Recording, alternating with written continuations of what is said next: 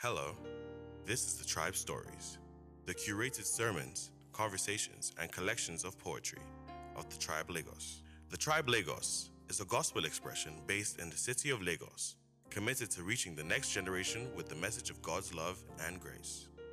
May this refresh and revive you as you listen. That knowledge you have in your head that intellectually you know you're a child of God, but in your heart it has not settled as a reality, there will always be tension. Everything will come to test who you are. You know, the other day I was talking about how someone had an accident on the express. The man just came out, his first statement was, Do you know who I am? Like everybody has to dial up something to threaten you. We look to this thing to find, and so how will you bash my car? You know who I am? And everyone is trying to threaten each other. It speaks to meaning. And meaning is such a loaded word. But I want to walk you through someone in the Bible today who it's a stack. I don't know. Think about it. Um, when Doze was praying this morning, Doze talked about Solomon. And I've been doing a bit of study in the book of Ecclesiastes for a while. And Marco, go to the next. Okay. Now, this is what the, the, the former or once upon a time, he was a king in Israel. He says, meaningless, meaningless, says the teacher. Utterly meaningless. Everything is meaningless. Meaningless literally means um, va- vapor or breath or breathless. Vapor, you know what it is? It's like an escape of essence, an escape of, of air. So he's saying something here. But let me give you the back end to this man's story. Solomon was not just another man. I think wherever you're headed, Solomon has been there and back. Solomon was once upon a time the, the king of Israel. And I could easily say, Israel didn't go to war under his reign. So he lived in peace. Let's look at his life. I'm about to read for you Solomon's CV. Eh, if you look at Ecclesiastes chapter 2, let's take it from verse 1. Ecclesiastes 2, verse 1. Are you guys there? Ecclesiastes 2, chapter 2, from verse 1. It says, I say to myself, Come now, I will test you with pleasure to find out what is good but also proved to be meaning, meaningless. But that also proved to be meaningless. Laughter, I said, is madness. And what does pleasure accomplish? I tried cheering myself with wine and embracing folly, my mind still guiding me with wisdom. I wanted to see what was good for people to do. I wanted to see what was good for people to do under the heavens during the few days of their lives. Four, I undertook great projects. Now, I don't know what your great project is, but let's try and imagine for a second that you're trying to do a music album, you're trying to build a house, you're trying to build a school, you're trying to go back for your master's, you're trying to start a business, you're trying to do something. That's what he's saying here. I undertook great projects. I built house houses for myself and planted vineyards. Now that's not enough. So think about the best of houses. Solomon had it. Now when you go on, he says, I planted vineyards. I also planted all kinds of fruit trees in them. I made reservoirs to water grove of flourishing trees. I bought male and female slaves. At the time, slave was a thing, and he had not a few. He said, I bought male and female slaves and had other slaves who were born in my house. So Solomon had an industry of slaves. All right, and um, so there was no shortage of what to do.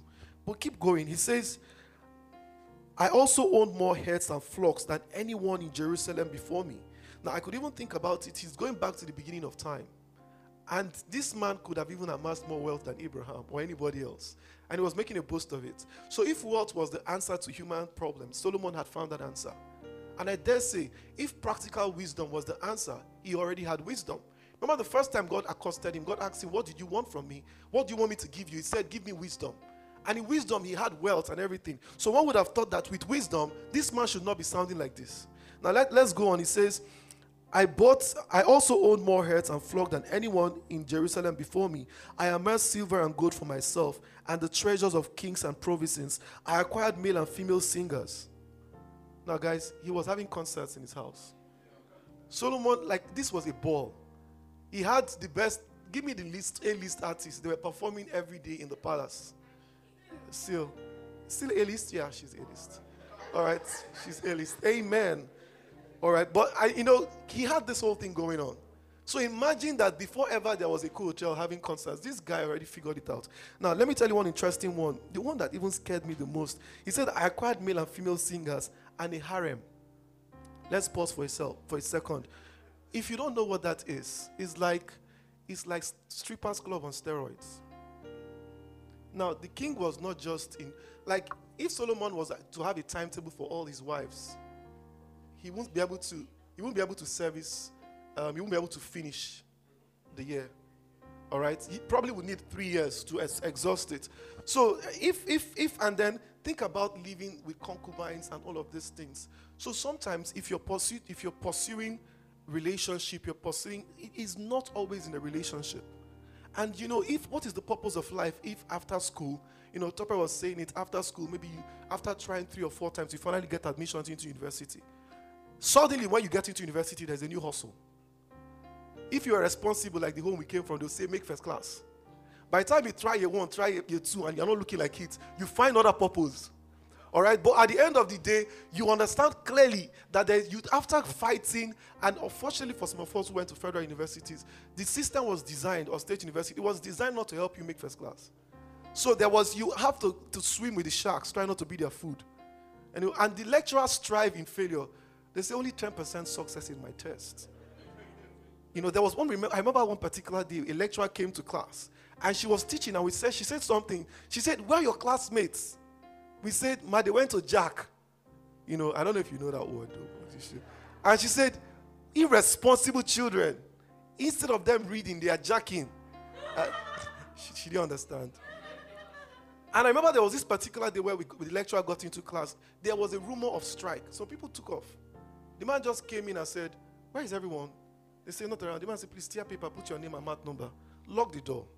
So people were looking for their friends, come, and people were rushing like trying to make it just in time before rapture. The man was looking at all of them, like, no, no, no. So, I mean, but that's how the system was actually designed. Now, you make a first class, you face the real world. Suddenly, there's a new hustle. Get a job. And your parents would start telling you, meet uncle for CV. Have you sent your uncle? You're not trying hard enough. Have you met that uncle? Why are you, why are you so proud? You should be meeting your uncle. And then you make it through that phase. You make it through that phase in time and you get into your office how much am I earning? How much are they earning? Why is the other one earning? Why is the earning? Why is the earning? You're not thinking, I need a raise. And somewhere along the line, you fall in love. Or maybe not. But, but somewhere along the line, you figure that the next hustle is get married. All right? And, and just when you think that, um, okay, you, you find the right person and you're married. First year, no children. Second year, no children. Third year, no child. And suddenly the pressure is building. And, you know, people are now looking for a fruit of the womb. You know, Nigerians have actually manufactured an industry called fruit of the womb. So it's actually a thriving one. Where at the end of the day, you, if you make it through that one, suddenly there is a new pressure. You're having to raise a child. All right? And raising a child, trust me, is a full time job. And even now that the media and the nannies have taken the role of parents, you need to do twice as hard. All right? Everything around you is designed to undermine your parenting. So you have to play the police. So the other day I was even asking myself, why subscribe to Full Bouquet if the guy is only allowed to watch CBeebies and Ginger? Because Lily has profiled those two. There is a residue of kingdom. The other ones, there was no residue, no kingdom whatsoever. They are as far as to, they are as close to hell as can possibly be. But I'm saying this to say, if all your life is a treadmill, if all your life is a pursuit after the next, at what point do you stop? And that's what this man was saying. You get one bus stop, you find something else. You get another bus stop, you find something else. Just when you get a job, you start getting into corporate politics. Suddenly, they're trying to get you, someone is trying to outsmart you. You enter that game, and by the time you survive 35 years, you retire. And for some of our parents, they give a clock, an award, a meritorious service of 35 years, a plaque, meritorious service. And that is hanging somewhere in the world. Go ch- ask your dad, some of you. Go check it out. That is the badge of honor 35 years of service. And then what next? Die? Life is much more than that. And more, more than anything else, God did not design our lives to be this sequence of events that was just to go through the motion. It's culture. So sometimes if you, you will realize that some people doesn't they don't even need school to thrive. But if they don't get into school, their mind will never release them to thrive. They keep feeling like I need to go back and finish what I did not finish. And even when you give them examples of people who did not have to go to university, yet they built industries, people are not able to reconcile that because your father and mother will say, You remind me of, you know, our parents in Africa, our parents are trying to live their lives vicariously through us. Some of them, things that they didn't attempt or failed to attempt, they've carried it and said, You will be the man. Go ye. and, and, and make us proud. So at the end of the day, they get themselves into this competition where they're asking, ah, your, your son is back from the U- US. Um, your son is not working. "Ah, he's my-" Well, I don't know what he's doing these days. I hear Igbo, I smell Igbo around the window. You know, an average African, because why? They are using you as a gauge, all right? Sometimes they, they, a lot of them outsource their meaning to their children. And when they outsource their meaning to their children, they put a lot of pressure on you to become their source of and their meaning and their significance. So your wedding is their wedding, they will hijack it. Because at the end of the day, you will not embarrass me. So when you bring the idea, it's going to be intimate 30. They say, You and who intimate? In this town of Ashevi, there's a list. You know, I, I- remember I, I, in our own wedding, one of our parents actually went and printed IVs and said, Since you people are talking rubbish, we will see how this is going to go down. You know, we had actually apportioned that each parent will get like 50 IVs. So half the time at the wedding, I was seeing faces. Oh, I'm, I'm your relative. The cousin for the, oh yeah, thank you. The cousin, oh yes, thank you, thank you. You are so much pressure. But why? Our parents have taken upon themselves a tax that was never given to them.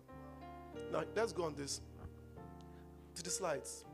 Now, see what he's saying. Meaningless, meaningless, all things are meaningless. Rich man, wealthy man, wise man, no shortage of women. All right, for those guys who think that, um, you know, I have this friend who wants to uh, try to convince himself that monogamy is alien to the African man.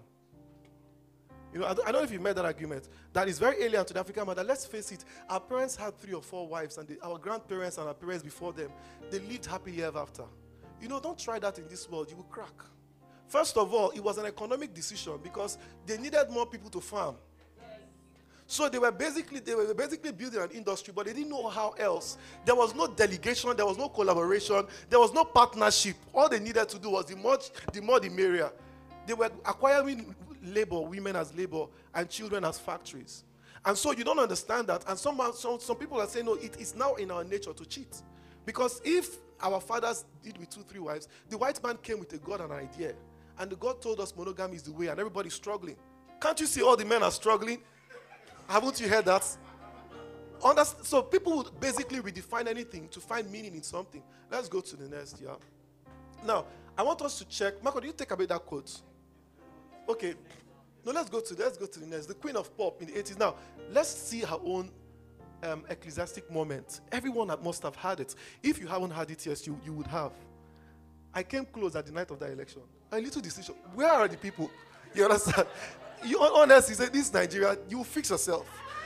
All right, but but this is what this is what this is what this is what Madonna said. Said, I have an iron will, and all my life has always been to conquer some horrible feelings of inadequacy. I push past one spell of it and discover myself as a special human being. And then I get to another stage and I think I'm mediocre and not interesting. My drive in life is from this horrible fear of being mediocre. And that's always pushing me, pushing me, because even though I become somebody, I still have to prove that I'm somebody. My struggle has never ended, and it probably never will. Do you know many people are still at this point? When you see them, you celebrate the stardom, you celebrate the fame, you celebrate the fortune. But trust me, when you go back to them behind the blinds and the closed doors, they are broken, deeply insecure people, manipulated by their insecurities. They can't just, you know. I remember there was a particular friend, you know, at 21, I thought I was going to be married. you understand? At, I, honestly, do you know, I don't know what, I don't know what happened. I, I thought I was actually going to, imagine now how I did it. How, do you know, some days I ask myself, how much don't we know now? And yet you feel you know. You know, so, but I remember there was a time I had, I had this conversation. I noticed that whenever we're in the crowd, her mood would change. My friend in question. You understand? Her mood, like if you're chatting with, just greet another lady, just be kind. You have to fix it. There has to be an explanation for why you are kind. So there was this pressure, but then I didn't understand that. I didn't understand that some people can be broken in the way of trust. All right, but at the end of the day, people are manipulated by their insecurities. And when you meet them, you think that they build a wall so you can't come in. And that wall is not a reflection of your own worth, it's a reflection of their own insecurities. But sometimes you project it on yourself that why am I getting a wall? Now, see her point here. This woman was the biggest pop artist, at least a female pop artist in the 80s and 90s. And yet she, she would go to this is 2008 Vanity Fair. Almost 20 years of her career, bloom. One of the richest, if not one of, if not the richest, about this time. I remember two years ago they put her as one of the uh, richest female, but she's dealing with this. Let's see what Wallace said. I stumbled on this article. Now, David Fast Foster Wallace said, because here is something else that is weird but true. He's an atheist. He's actually one of the prominent atheists, although he had this flirting idea that God might exist, but he was a rooted atheist. But this day, he wrote this thing um, that actually stood out for me. He said, Here is something else that is weird but true. In the day to day trenches of adult life, there is actually no such thing as atheism. He says, There is no such thing, there is no such thing as not worshiping. Everybody worships. The only choice we get is what to worship. If you worship money and things, if they if they are where you tap your real meaning in life, then you will never have enough. Never feel you have enough. It is the truth. Worship your body and beauty and sexual allure, and you will always feel ugly. And when time and age start showing, you will die a million deaths before they finally grief you. On one level, we all know this stuff already. The whole trick is keeping the truth up front in the daily consciousness. Unfortunately for David, he killed himself in his 40s. He stumbled on this thing, he captured it so eloquently that there is something inside of man. You're, we are all wired for worship. Like God created us, designed us, built us for worship. And whenever we are, you cannot not worship. The question is, what are you worshiping? You might not know anything that you pursue with that fervor, that intensity. Check your football club, you might not understand. The night you lose, what is your mood? You understand? You don't even understand that that is something, that night your, your mood is all broken. You understand? Nobody can say anything to you. What you don't understand is that depth of worship, that affection, is something that has also been perverted. All right. So he's, he's saying that when you derive, you know, there's, a, there's, there's sort of like a, these days, if you haven't noticed, I have. A lot of the ladies in Lagos are looking alike. You understand? And I know that God is God is generous, and God has been kind from the beginning of time. But these days, people are manufacturing beauty. From Ajah to wherever, you find even in Lekki Phase One, people are, are even people are buying dimples. You understand? They're buying dimples. Honestly, this thing that God gave, I should sell it because I don't need it. I can monetize. But my point is, people are selling it. People are buying. So right, right now, some people, someone even told me that you can only go three times. This particular place, they chisel things. All right, and um, so the this there was a situation where someone has out, outused her lifeline. And the person is still in her 30s. Well, my point is, why are people under that pressure to, to craft this image. And when inside of them everything is broken and empty, what's going on here? This man killed himself in his 40s, knowing all he knew that something in man is yearning for worship. Let's go. Now, here is what I started to unpack when it came to meaning. I, I kind of look for a couple of definitions that could drive our conversation. One of them is the essential significance of some concept or quality. Essential significance. The second one is having a sense of purpose, significance, and value. Now, ultimately, wherever you get your deepest uh, your value from, wherever you get your significance from, and your purpose from, you're already answering the question of meaning. If you find it in your career, you understand that your, your value comes from the job you do, your value comes from the money you earn. Every day, every every broke day in your life, you become suicidal because the money is your worth, the money is your value. And if you understand that the money is your significance, you, you, you are what you drive, you're where you live. All of these are the things that we do in Lagos. And Lagos is an Lagos is an idol factory. So meaning is always we're pursuing meaning. And if you don't understand something about Lagos, people came from different parts to make it. So here in Lagos, if you came from Jos, you came with your, with your hanging with your guitar. You came. There was a plan that year. And maybe if you came from Warri, you came with your your, your, your laptop. There was a plan that year. But sometimes you settle into the city and this fame becomes an illusory pursuit. Um, your reach always seems to exceed your grasp of it. And you now start asking God, when, how, why? But unfortunately, many people get to this point when the rubber hits the road and they are just one dial away from it. But it requires that they give up who they are. They make that choice there and then.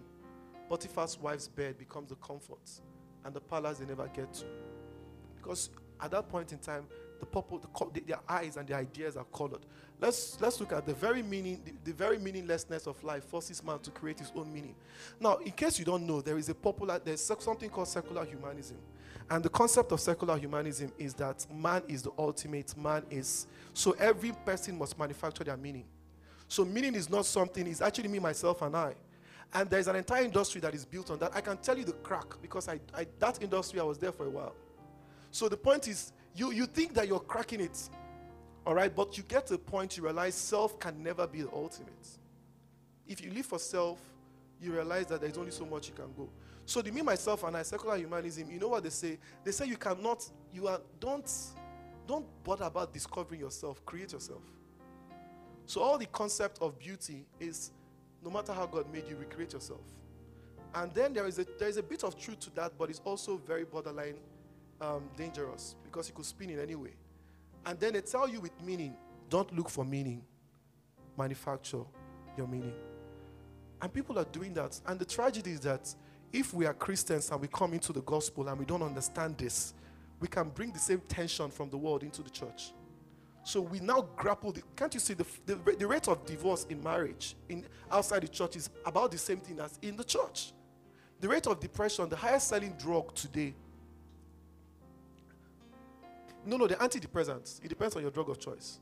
And and for, for the records, if you go to places like um, like um, um, if you go to places like in the US, Hollywood, and all that, everybody they ask you first question: What is your drug of choice? In fact, let's flip that a question, question for a second. They ask you, What is your demon? In Wall Street, they ask you, What is your demon? In fact, they feel everybody must have something called its signature sin. So your signature sin, if it's women, they say, Oh yeah, yeah, we can live with that. If it's if it's drink or wine, we, we can live with that. If it's drug, we can live with that. So everybody has somehow adjusted to this world of of brokenness, where you rather than move yourself to where God wants you to be, wholeness, you move your idea of God to this place where you want to coexist in brokenness. God meets us where we are, but He will never leave us the same way. And if your journey with God is not breaking the concepts of your life and bring you to a place of wholeness, that journey has never truly started. Okay, let's go. All right. It has take us not back, please. You know, today I try to discipline myself because there's a lot so that I can stay within the framework. It's a war. It's a, it's a war. Because some days you want to just, but I, I cannot guarantee you how how far we will last on this. Let's pretend we are doing fine. All right. Okay. So at the end of the day, I was I was going to talk about um, I was going to talk about how this meaning can be manufactured or how people say manufacture meaning. But in Christ, we don't manufacture meaning; we discover meaning. So, how can this possibly be? Step back for a second. I'll ask you four questions, all right? Four questions that I think if you don't answer those questions today, they cannot help you clarify. Um, if you answer those questions, you can clarify your meaning. But this is something I stopped. This one hits me this morning, all right? So when I read when I read about um, meaninglessness as vapor, it clicked in my head that it was a life of meaninglessness, was a life that was lacking a certain kind of breath. So there was a lack of essence. So there was a lo- loss of substance. Now, let me remind you guys if meaninglessness is a loss of vapor, is a loss of breath, a loss of substance, let's backtrack to at what point in time did God impute breath into man? At what point in time? Creation. So see it in Genesis 2 7, God breathed into man the breath of life, and man became a living soul. All right, so the breath of God brought life into man. Now, check something else. In Genesis 2 7, see what played out here. The devil came to, to Eve and he said, But we must not eat from the tree of knowledge of good and evil, for when you eat from it, you will certainly die. God was telling Eve giving them the, the, the- instruction that if you eat from this tree of good and evil, you will surely die. Now, check what the devil did. The devil took that in and said, in Genesis 3, verse 4, he told Eve, No, you will not certainly die. That qualifier there, certainly, is not saying you will not die. It's saying there's a kind of death. There's, there's, there's a death you die that is not like the kind God is saying. But he put, and the serpent said to the woman, You can, you will not certainly. You said, You will not certainly die. But there's something he was planting in her mind. Now, when they ate the fruit, did they die? Track with me. Did they die? Now, therein lies the, the, the pursuit for meaning. All right. This question, they ate the fruit, but they did not exactly die physically. But there was a death that they died to spiritually. That essence, that breath that God had put into them, they, they lost it. And when they lost that breath, they lost meaning. Because that breath of God within every man is meaning. And once that breath left, it was a God shaped void. So everyone is looking for breath. You know, I was explaining to somebody today that, you know, the new, this our generation, they call us data natives. Because when you are not with data, you're almost having withdrawal syndrome. You know, so just imagine sitting down, one hour conversation, people will be touching, uh, no, all phones, please, drop it on the table. My phone. Uh, so you just find people like withdrawals. Why? You see firsthand when an attachment has been built to a device, you're seeing what is playing out there. So the loss of breath in every man is first the loss of meaning.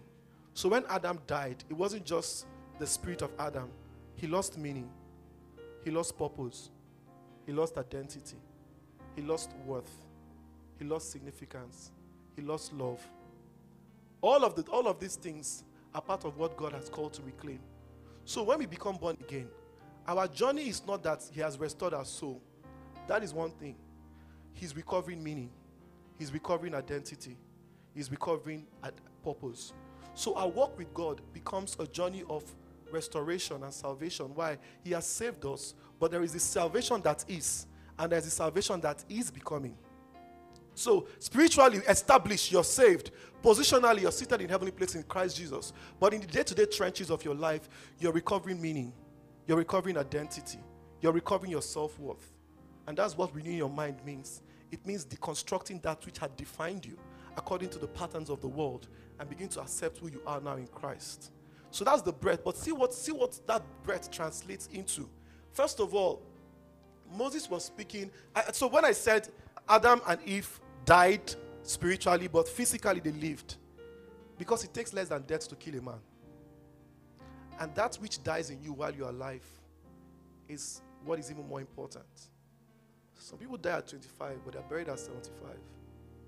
So it's a 50 years life of existence, but not living. People have misunderstood. The fallen man cannot tell the difference between living and existence. Existence is what Tope was saying that for a season of her life, she was just waking up to life. Life was happening to her. But it was just live, sleep, eat. Live to eat, eat to live. Like just enjoy life in that way. Are you existing or living? Meaning is, the, is, is that source that changes the equation for you. If your life has no meaning, you're just existing. Again, if your life has been subscribed to the wrong meaning, you're also potentially just existing. Because the true essence of life is found in the one in John 10 10 who says, I am life and I give life abundantly. So our meaning, first of all, is starts with Christ coming into our lives. But the restoration of the spirit was also the restoration of meaning. So check about check what Moses Moses had said. Go to the next. Um, see what Moses said. Moses said to them, Are you jealous for my sake? I wish that the Lord's people were prophets, that the Lord would put his spirit on them. Now, Moses was saying something. I wish that the Lord's people were prophets, that the Lord would put his spirit on them. Don't forget that up until this time, the spirit had departed. Man was just carcass, man was just dust, living through the motions, but never having the spirit. And because of the brokenness of culture, the spirit could not dwell in a man, the spirit could only come upon. So even the spirit of Solomon, the, the, wisdom Solomon operated in was a borrowed, was a, the wisdom he operated in was a borrowed wisdom. So he didn't have the spirit of wisdom, but he had the gift of wisdom. And there's a difference. Because in, the, in, in, Colossians, we see that Christ has now been made unto us what? Our wisdom. So, in our own context, wisdom is not a gift, it's a person. So, that spirit of wisdom puts context to it. So, he, he had something, but he didn't have the full source of it. Even at that time, David, as powerful as he was, David could have God come upon him from time to time. The Spirit could come upon him for some time to time, but the Spirit did not always dwell. And that, that's not the context in which we live, so we cannot be meaningless if we understand this very fact about our lives that we have now come to receive. So Joel was talking about it. He said, In the last days, I will pour my spirit on all flesh, and my sons and daughters will prophesy, your old men. He was talking about the revisitation of the spirit. The breath that was lost will now come back to every man. And when that bread comes back, meaning comes back, purpose comes back. But if we don't optimize our life in the spirit, we'll never uncover meaning. If we don't optimize our spiritual life, we'll never uncover purpose. If we don't optimize our spiritual life, we'll never uncover love. We will always borrow from culture to define who we are. And don't forget, culture is broken, it's a fallen world. Solomon had it all good, better than most of us would, even in the context of life. Dangote had nothing on him. Put the things he has on scale. This guy paled everything into insignificance. And yet the man was deeply depressed, deeply broken, and he was thought to be wise. The, the, his bed was all with roses and nothing could hold. I mean, he could. I don't know if you guys have been to Strippers Club. You want to help us understand how it works? Because this man had been, this man had it all. So if your own is to go and peep and come out, and you're journeying, Solomon had, Solomon had, he had chambers. He had all types and shades and colors. He had put them into compartments. And yet, he was deeply broken, deeply empty, without meaning and without purpose. Nothing can satisfy our hearts if we don't find rest and hope in God. And if your Christian work is still in the place where you are subscribing to meaning from culture, you will remain broken. You're putting your life on a treadmill where you constantly chase after things that are meant to chase after you. All right, so think about it. In, in John 20, verse 22, he said, He breathed on them and said unto them, Receive ye the Holy Ghost, Holy Spirit. Now, this was Jesus. He was speaking before Acts. He told them, Receive the Spirit, but nothing happened. So when the spirit came back, there was two things that was actually restored when the spirit came. There was the restoration of the breath and the restoration of language. But I feel that I know somehow that the spirit had, when he said this, there was an activation that happened, or there was a deposit but no activation. So what played out in Acts was an activation. People think that the language was the only proof. But when, they, when he said to them, yeah, nobody busted out singing in language. So even if you don't think you are speaking the language, you still have this. The spirit is already in you. All right? So don't let your, your inability to break the logic of entering into the flow of the language limit your, your, your optimizing this part of your life. So at the end of the day, they lost, in Genesis chapter 3, they lost the spirit, the breath. In Genesis 11, they lost the language. But in Acts, they both came on the same day. All right? But people don't understand that the breath of the Spirit is the essence, is the substance of man. The very essence of your life is you. So when Adam fell, the first thing he did when he heard the voice of God was, was he became afraid and he pulled himself out. Before now, when he, when he, if, he, if he ever got to hear the voice of God, what he will rush out. They said God will come in the cool of the evening to spend time and fellowship with him. But the falling and the broken man's response to God is flight. But those who are now called sons, our response to God is what? Run to Him. So God is not looking for perfect sons because why? He's not expecting you to be perfect. He's the answer to your imperfection. So why would He expect you to give what you can't have? The fallen man cannot give you that. So the fallen man cannot give righteousness. Righteousness then has to be given to him as a gift. All right, let's go to the next. Now, discovering meaning. Meaning is not something we assign, assign ourselves, it is something we discover in an intimate relationship with God. Meaning is not externally manufactured, it is an outflow of the union life. Now, when I said this, I said when Adam fell, what happened was he tried to make fig, uh, use uh, leaves to make clothes. It is the preposition, is the disposition of a fallen man to always look for things around him to, to assign meaning. And God had to come and fix the problem, but he started to look around him. He everything around him. You're trying to manufacture from outside you something God had initially put inside of you. Meaning begins when Jesus becomes the reason why you live it. So, if you're still dealing with depression here, you have a meaning challenge. And somewhere along the line, you may not know. In your, in your heart, Christ is Lord. But your mind has not been renewed to that reality that He's Lord over your life. So whenever you get to a point where the job doesn't come true, you're, you're deflated. Because the job is now your meaning. Whenever you get to the point where your relationship is not adding up. You go through crisis. You're not meant to because Christ is now your source and your sustainer, has to be your meaning. So the first thing you do is build on Him. Let your foundation be who you are in Him. Let's go to the next. I want to be quick here. This one, plenty shall. My brother. Uh, meaning is found in Christ. Okay, let's go. Let's go. I want us to talk about if we can't find our true center in Christ, we'll be swinging like a pendulum bulb plagued by false hopes and failed aspirations. Until we make Christ our goal, our pursuit will always leave us with illusion at best and downright disappointment at worst. Instead of feeling enriched by the things we own, we'll be feeling stifled by them. So here is the thing when your definition of worth, significance, and value comes from the things you own, they no longer, you no longer own them, they now own you. But if your worth is first in Christ, those things don't give, they give, you put context to them. They don't define you, you define them. All right, let's go to the next. Now, four x ray questions. The four x ray questions I want us to settle before we close, and I'll close with this is who am I? All right? Why am I here? Or where am I, where am I from? Why am I here? And where am I going? So, the question of who am I is a question of identity, and it's very central to meaning because your identity and your meaning they're very intricately linked together. Next, it is. So now this is this is I read this book a while ago called Abba's Child. Anybody read it? One of the read, Sha. You understand? I'll look for the e-copy and drop it in family if you can find it. But it was some time ago, and the man said something. He said, Define yourself as one beloved by God. He says, This is the true self. Every other identity is illusion. Ponder on this for a second. Define yourself. The operative words there radically loved by God. Every through every other identity is an illusion. So if you have to profile yourself, yes, I'm a father, I'm a husband, um, I'm a brother, I'm a citizen, patriotic one at that. If you have to put all these things together, at the end of the day, when you put all these things together, don't forget that what is central to you and what is fundamental to you, what is central and fundamental to you is that you are radically loved by God. Let that be the foundation of your worth. Let that be the foundation of your identity. Nothing should shake you out of that. If you don't feel love from Him, you can easily be manipulated by insecurities. So, how, is, how does the love of God help us here? If you know that you're loved by God, it's not something that you have attained on your own. The things that are meant to drive you away should drive you to Him. All right? Because this love, you didn't earn it. And you must be humble.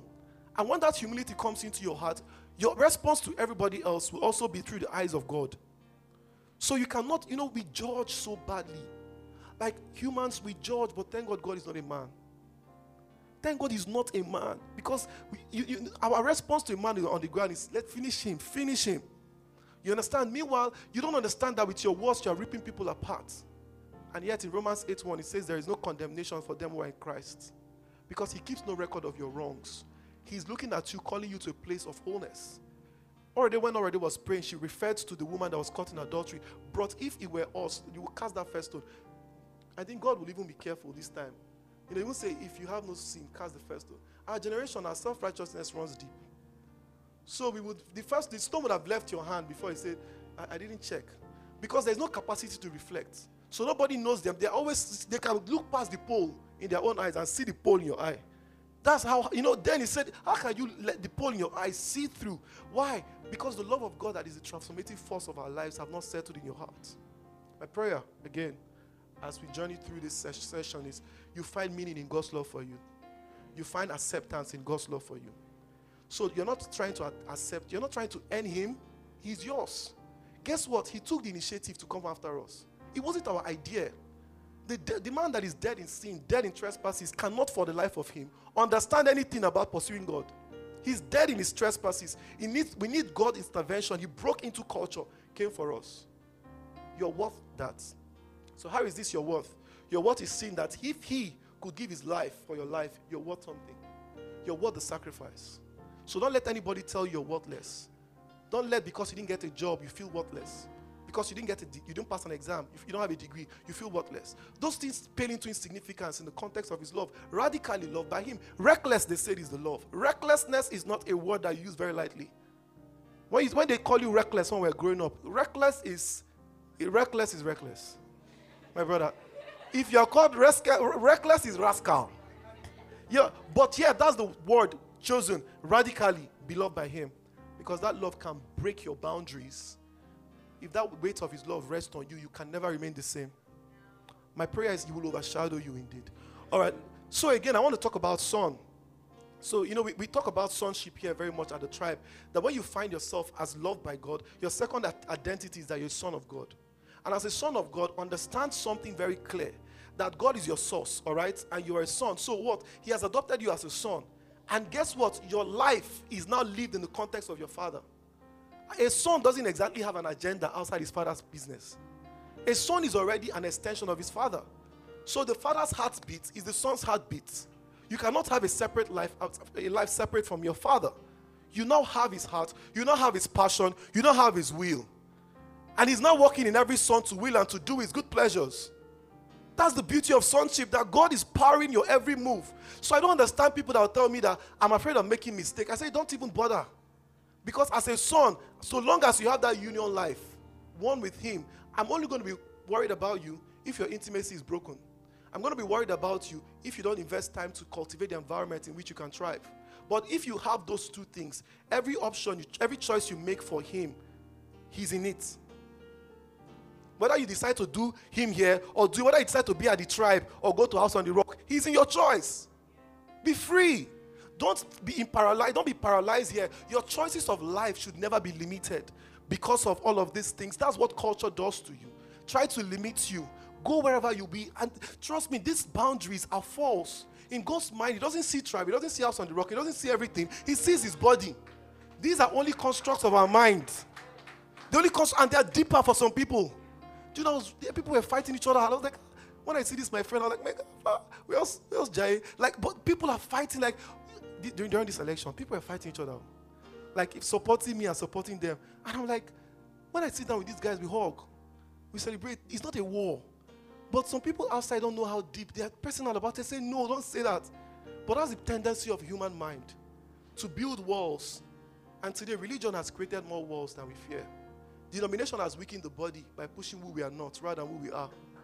Many people have chosen to define ourselves by who we are not. We cannot be known by what we hate. The proof of God in our life is that we are known by His love that we live. That's not your own basis of Christianity. I don't know what else should be. Okay, let's let's trap up. Let's wrap up on this, yeah. Um, now, where am I from? Psalm 139, verse 14 says, I praise you because I'm fearfully and wonderfully made. Your works are wonderful. I know that full well. Now, check this for a second. Why I need you to take away something from here? It ties very strongly to your identity, your value, and your meaning. So, think of it for a second. A product from a company, I think Samsung, they called back a phone two years ago. That one that was overheating. What's that model? Note 5. They had to call it back. And you know when they called it back, did they did they ask you to pay for a new one? If you had bought that phone, as you were coming back to them, they were giving you another one that was functional or even your money back. Maybe Nigeria, I don't know, I know our own process. So I don't know if it happened here fully, but in other parts of the world, people returned their own and nobody gave them warranty form. How many do you feel? Well, you know, nobody gave them that kind of biggie. So the point again is, at the end of the day, the manufacturers, Samsung had something to protect a brand because it was their image that was on that phone. And if that phone dysfunctions, they are, they, it, it comes to them. It's for their name's sake that they fix the phone. So check this out. In Psalm 22, 22, verse 2 to 3. 23, 2 to 3 says, He leads me beside still waters. He restores my soul. He leads me in paths of righteousness for what? His name's sake. Think for a second. If Samsung would recall a dying phone because they had a name to protect, why won't your father? So on one level, understand you value something. It's not your, it's not your battle, is this? So God is committed to your success. Because if you don't, if you dysfunction, it's him, it's you carry his image. So his that's why you're what? The sacrifice. You know when Jesus told them, give to Caesar what is Caesar, give to God, give to God what is God. They never, it never clicked in their mind that they were made in the image and likeness of God. If they were giving the image of Caesar on a coin to Caesar, they were meant to give their lives, the image of, their, of God in the life to him. It didn't click for a second. But this morning, your worth is found in your manufacturer's eyes for you. He called it back to fix it. God is committed that every Samsung brand, they want it to work. Every iPhone brand, the way Steve Jobs used to unveil it, is magical. That was the same way when, when he made Adam. God, you know, when God saw Adam the first time, God did Barak. He saw him, God, you know, said, he, he, he, was, he was in awe of man. God was like, wow, this is good. God was excited at the first sight of man. And that's the definition of you first, not Genesis 3. If you continue to use the fall of man as your definition of what, your redemptive rights will never crystallize. You'll be always, you always live less than your redemptive benefits. Because Genesis 3 was came, Genesis 2, he made you in the image and likeness. And he said, Have dominion, be fruitful, subdue the earth. Yet religion has taken Genesis 3, the fall of man, and made an industry. In fact, there was a book we wrote called Original Sin. Then after that, sinners in the hands of an angry God. So they, they drove home the point. They drove home that point. An entire, that's why American is polarized because a lot of their theology was built on sinners in the hands of an angry God. So the evangelicals cannot see beyond themselves. They don't understand kingdom. They are fighting, no, no, no, vote like this, vote like this, vote like this. But why? But the love he has called you. Meanwhile, all these men that were preaching sinners in the hands of the angry God, they had slaves. Industries of it. Yet, they, they, they would even read a, a scripture or, two while they are flogging their slaves. They say, Dear slave, Paul told Onesimus, go back to your owner. Today you will receive 12 flowers. So the love of God, the revelation of God they had, could not bring them to a point where they could free themselves, all right, from it. Let's go to the next. Uh, where am I here? For we are God's handwork, created in Christ Jesus. We created in Christ Jesus, that we may do that those good works with God, which God predestined, and everything has become new from God. He who has reconciled us to himself, the Messiah, has given us the reconciliation, the ministry of reconciliation. I'm dropping this thing here to give you the fact that you are in partnership with God on earth. Our job here is to reconcile men to Him. So, first of all, if you go to work, your job is not to earn salary. That is just a byproduct of why you're there. Your job is not first there in the marketplace, you are in the first emission field. So, understand that those people, so you cannot go to work and begin to dissect people through your, your tongue and decimate them. Why? Because you're not understanding that your light, your salt, your words is meant to inspire and bring hope. So you must be the source of encouragement in your place of work. Everyone who is broken, say, I don't tire. Don't, don't say, me too. no, you don't form a pity party and then sit down and say, let's catch up after drink, and you dissect all your bosses. That one with his big head, scatter brain. They dissect everybody. You understand? But that is not the call. We're not called to act like that. There is a, there's an agenda we have subscribed to to love and serve God and to love and serve others. If all you do is serve yourself, you know the truth, as painful and as strange as this will sound, you'll be of all men most miserable because the human, God didn't design us to serve self. Our greatest fulfillment is found in service to God and to others. So whenever we come in, we are not seeking to take, to contribute. Wherever we come, we're, not, we're, we're trying to give, not always about what do I have to get. When you get, your hands are closed, but when you give, they're open. And when He sees it open, He will give you more than you can ever imagine. Some of us, we, we, if we break into generosity, we'll access greater des- destiny. That you're just one generosity away from a breakthrough. But your limiting mindset of culture, of being owning, you know, owning and owning, doesn't add up for us. All right, the last one I'll say is, Where am I going? You will hear a voice behind you saying, This is the way, follow it whether it turns to the right or to the left. As sons, understand clearly that you already have the Spirit of God inside of you. And that Spirit is leading you every step of the way. Learn to live life from there. But you know, sometimes when we face issues, we don't take our time to reflect. So not, sometimes when people want me to answer something, I'll tell them, give me a day. Because I need to go spend some time to just process it, reflect, and pray. I just always need to do that. Sometimes I know the answer, but I need to check, discern it. Now we discern as we go through life. So you cannot live life from outside. It's not the opinion of your aunt or uncle all the time. Always go to God first and tell uncle, this is what God is saying to me first. And tell uncle, pray with me. Now I put this one here. Where there is no guidance, a people falls, but in an abundance of counselors, there is safety. I'm saying this to say, as we are going, God is not giving us solo. So even while you have to hear God, He puts us in community to confirm. So He says in the council, in the, in the community of counselor, there's safety. So if only you, nobody can talk to you. Only you, you have figured out life. I don't know that that's where we're going to. So you cannot, you cannot that autonomy. In as much as we have the spirit of we have, we have the spirit of God. We're in community. So I'm checking. I'm calling already. Actually, what do you guys think? Can we? What are we sensing? We're praying. I asked Lily, what do you think about this? And every time I discuss with them, he expands some more. We learn even more from that.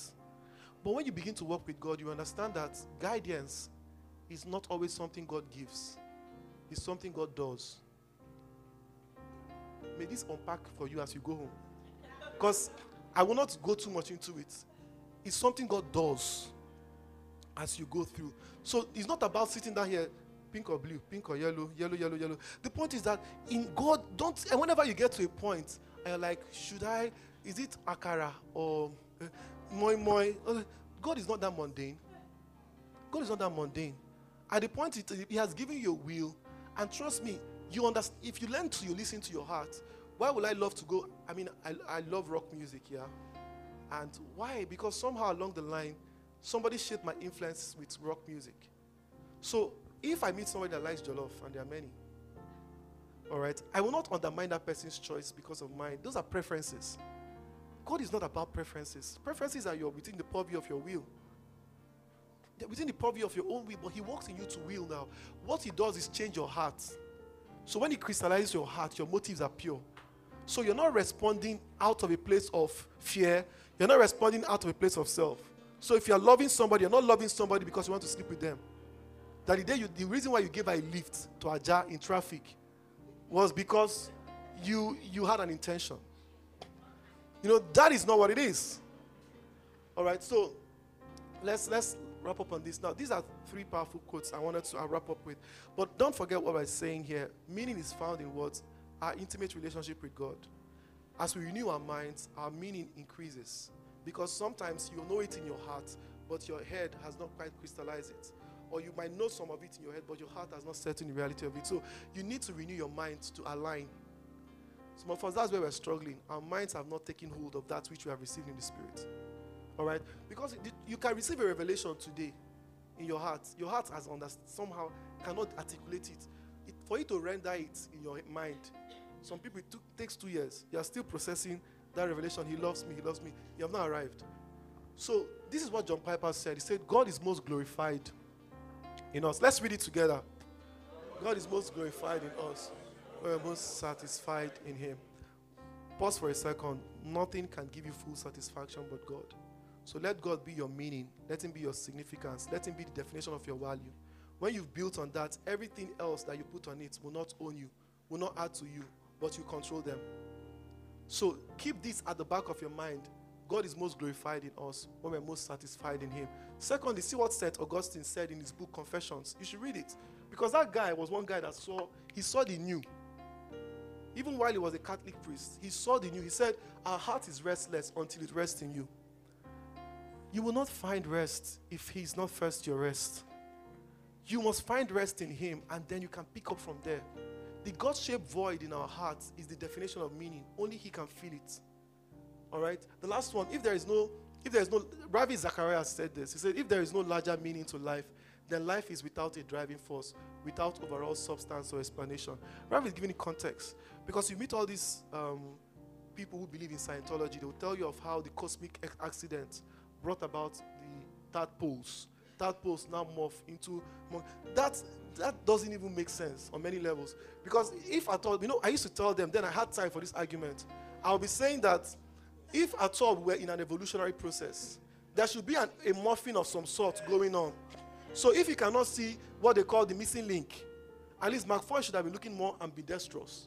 You now know that, oh, Foy, are you evolving to amorphous? You understand? No, there, there should be some. So man was, when you look at intelligent design, God was detailed in everything he built.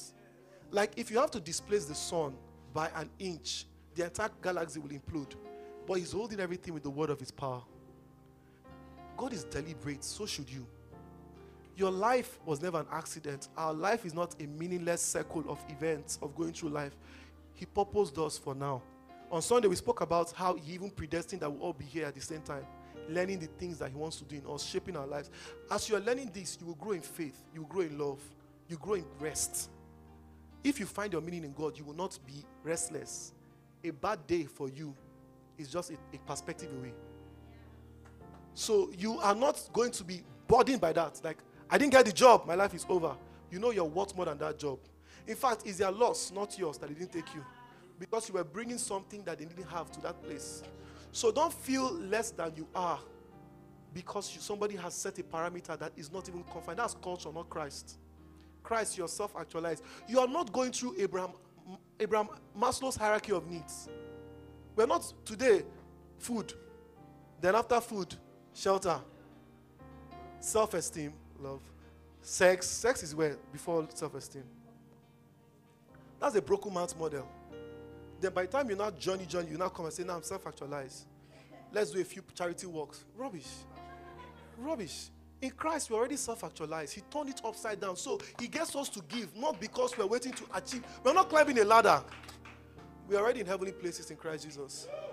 You understand? Sex does not define us, we define it. We, you know, we use it for procreation. We use it for, it's a gift. It's our father's design. You're going to wait till you're married. So, so at the end of the day, it's a father's design. But you don't put take it out. We have the context. So for a minute today, just whisper a prayer. The Father, if there are areas in my life where I'm still struggling to find my identity, my identity is still in my car, it's still in my degree, it's still in my profile, it's still in my family, all of those things. They are nice to have, but they are not the base for which you are. So put God first on the foundation, and then everything else can come on, the, on, the, on, the, on top of that. If your meaning is still in your salary on your bank account, and the day God is telling you empty that bank account, you hear the demon say, Get thee behind me, Lord. Because your mind, that is your worth. He needs to expand your mind so you can accommodate that which He wants to give. So, Father, we're just praying this. Father, you help us to find our meaning in you, our worth in you, our value in you, our significance, our identity. That the events of life will not define us. That the circumstances of our lives, that which we have or don't have, cannot define us. So, so pause for a second. I, we, I remember we asked this question here at the tribe. The, a doctor plunged himself into Third Mainland Bridge two years ago, last year, early last year. A doctor pulled over, told his driver, I need to pee. And the next thing, he jumped into the lagoon, and that was the end of him. And he was coming from what? Church.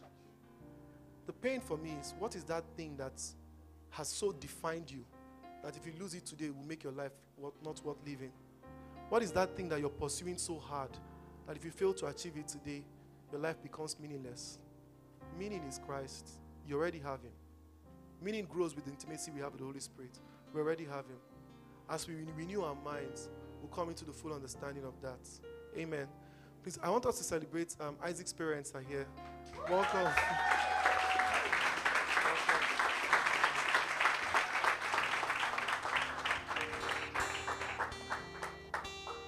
So please, um, if you have questions, or n- no comments today, I don't want comments. Questions, just questions. If you have questions, let's let's um questions. Anybody with questions? While we are thinking of questions, I want to give you um, a testimony. Yesterday was a fantastic. Who was around for the workers' meeting? Was it good? It was beautiful. So we had a workers' meeting yesterday. It was fantastic. It was good. So we had fantastic um, morning. And from the workers' meeting, I went to go and MC a wedding. So I left church bubbling. I got home sad. And I'll tell you why. I left on a high, and then I went to, wedding, and it was a big, it was a very, very massive wedding, like an amazing wedding. And I was the MC. First of all, I felt undercharged.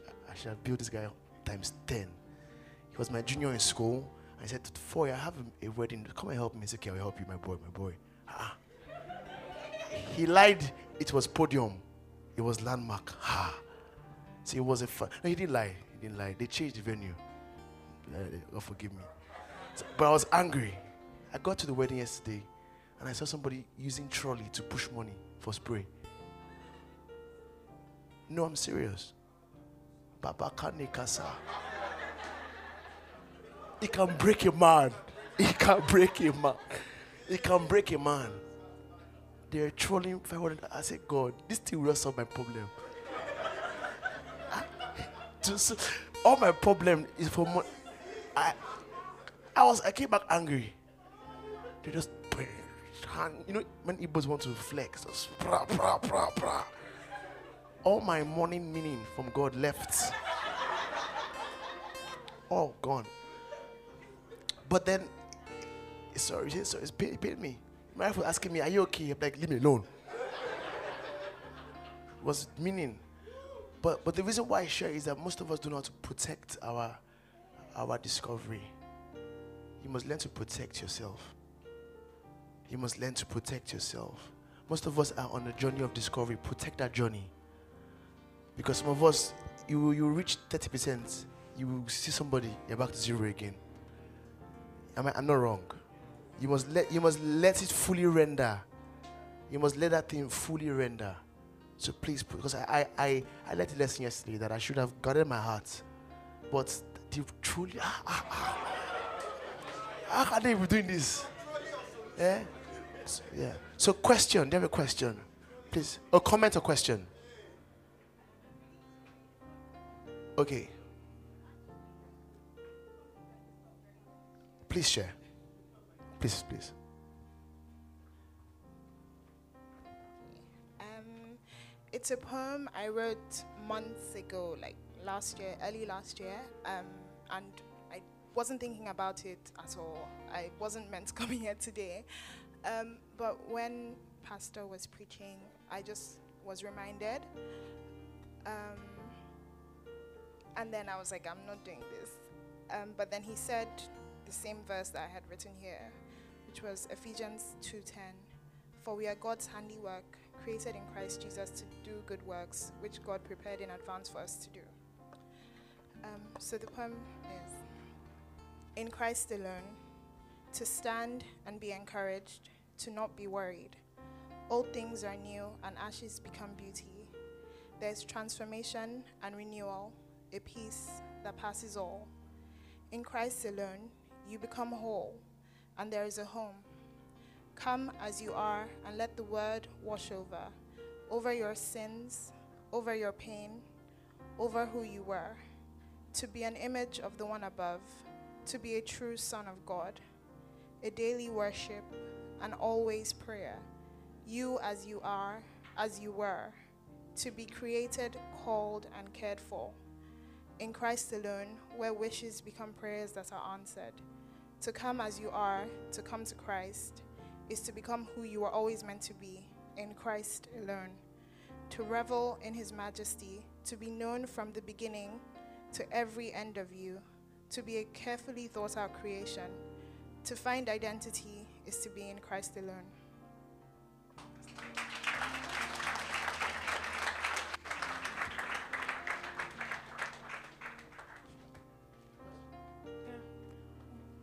What do you do when um, are some things that happen in your life that you totally cannot explain?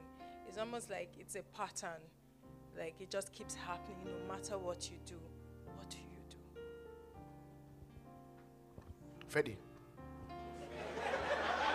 Want to trap me? For a second, I was happy that Foy is holding the mic.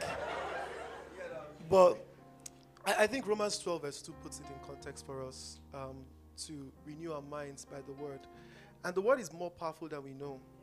Um, for me, I've, I've also realized that there are patterns in my life that I've overcome. And um, sometimes I even get back to some of them every once in a while, but it's when I let the habit drop. So, for instance, in just even staying on the word and growing in my conscious identity of who I am in Him and my awareness in Him, a lot of the battles we face, once you're born again, I, feel, I know strongly that every spiritual curse is broken. The hold they have over us sometimes is more mental.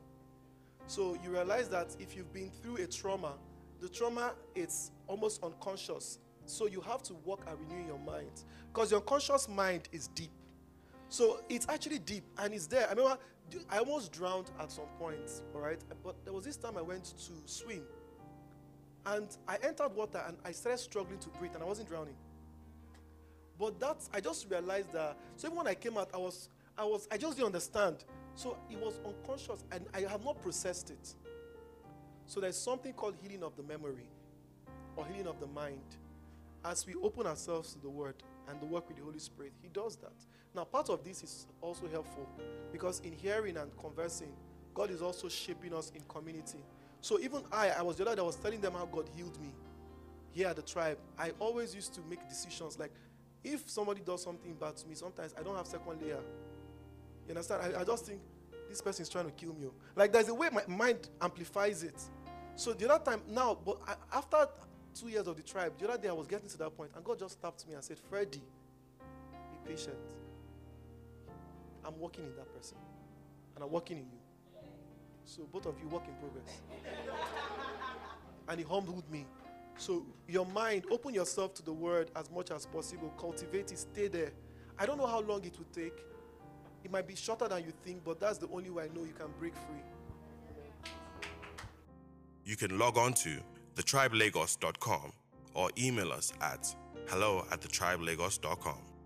Follow us on Instagram, Facebook, and Twitter on the tribe Lagos. God bless. Lagos. God bless. Lagos. God bless. Lagos. Hello. This is the Tribe Stories, the curated sermons, conversations, and collections of poetry of the Tribe Lagos. The Tribe Lagos is a gospel expression based in the city of Lagos, committed to reaching the next generation with the message of God's love and grace. May this refresh and revive you as you listen. Okay, you may be seated. Just love people times 50. If you're really wise, just love them times 50. And you've obeyed today.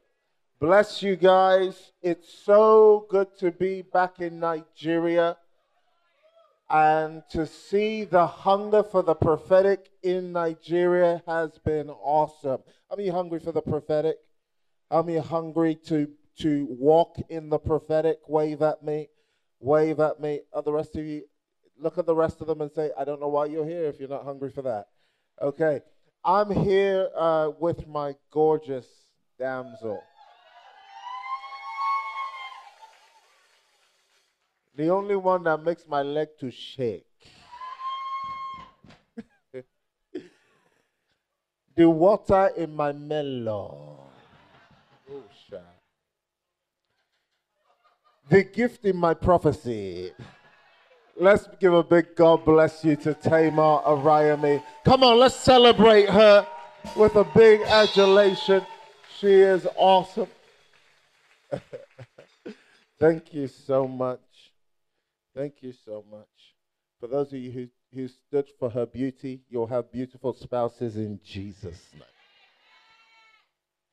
I'm joking. That was a bit manipulative. Anyway, it's so good to be here today. It's good to be back with you all. And this is the final night of, uh, of our trip here, my wife and I. And then we go home back to our son. And then we're heading off to South Africa. And then we go back home. Then we're heading off somewhere else. And so we are so, but can I just say something of, we probably travel to one or two nations a month, but my favorite by far is Nigeria. And, and I say that not just because I'm Nigerian, I say it genuinely because the hunger for the prophetic here out accelerates anything my wife and I have ever seen anywhere in the earth. And we're so glad uh, that you have welcomed and received uh, the prophets and the prophetic again. Why do I say that? Because I actually believe the prophetic has a lot to apologize for. I believe it's married some people, buried some people, sent some people places they didn't want to go, made some people eat grass. Amen. Um, search people on Facebook before they gave prophecies. All of these things. And so, you know, um, 90% of my job is apologizing for what the prophetic has done and the damage that it has caused. But just as I said yesterday, I say again today, we don't throw out the real because of the fake. In fact, the fake is evidence that the real exists. And if we are focused and keyed in, we'll have access to that. How many can prophesy? Wave at me. How many can prophesy? Good. There's, there's, there's a couple of you. How many you can hear God's voice? Wave at me. You can hear God's voice. Wave at me. Just a couple of you again. Do me, I always do this. Just do me a favor. Take a deep breath in. Everybody, one, two, three, in. And at the top of your lungs, just go, bah. That's good. That means every one of you qualifies. Why? The Bible says in John chapter 15, My sheep hear my voice. How many can hear God's voice now? Wave at me. That's good. Every born again New Testament believer can and should hear the voice of God. Now, I want to lay some foundations today because I believe that many of you came here tonight to receive a prophecy. And I, I want to give you some good news. You're going home with a prophecy, it's just not coming from me. Look at the person next to you and smile and tell them, My next word is coming from you tonight.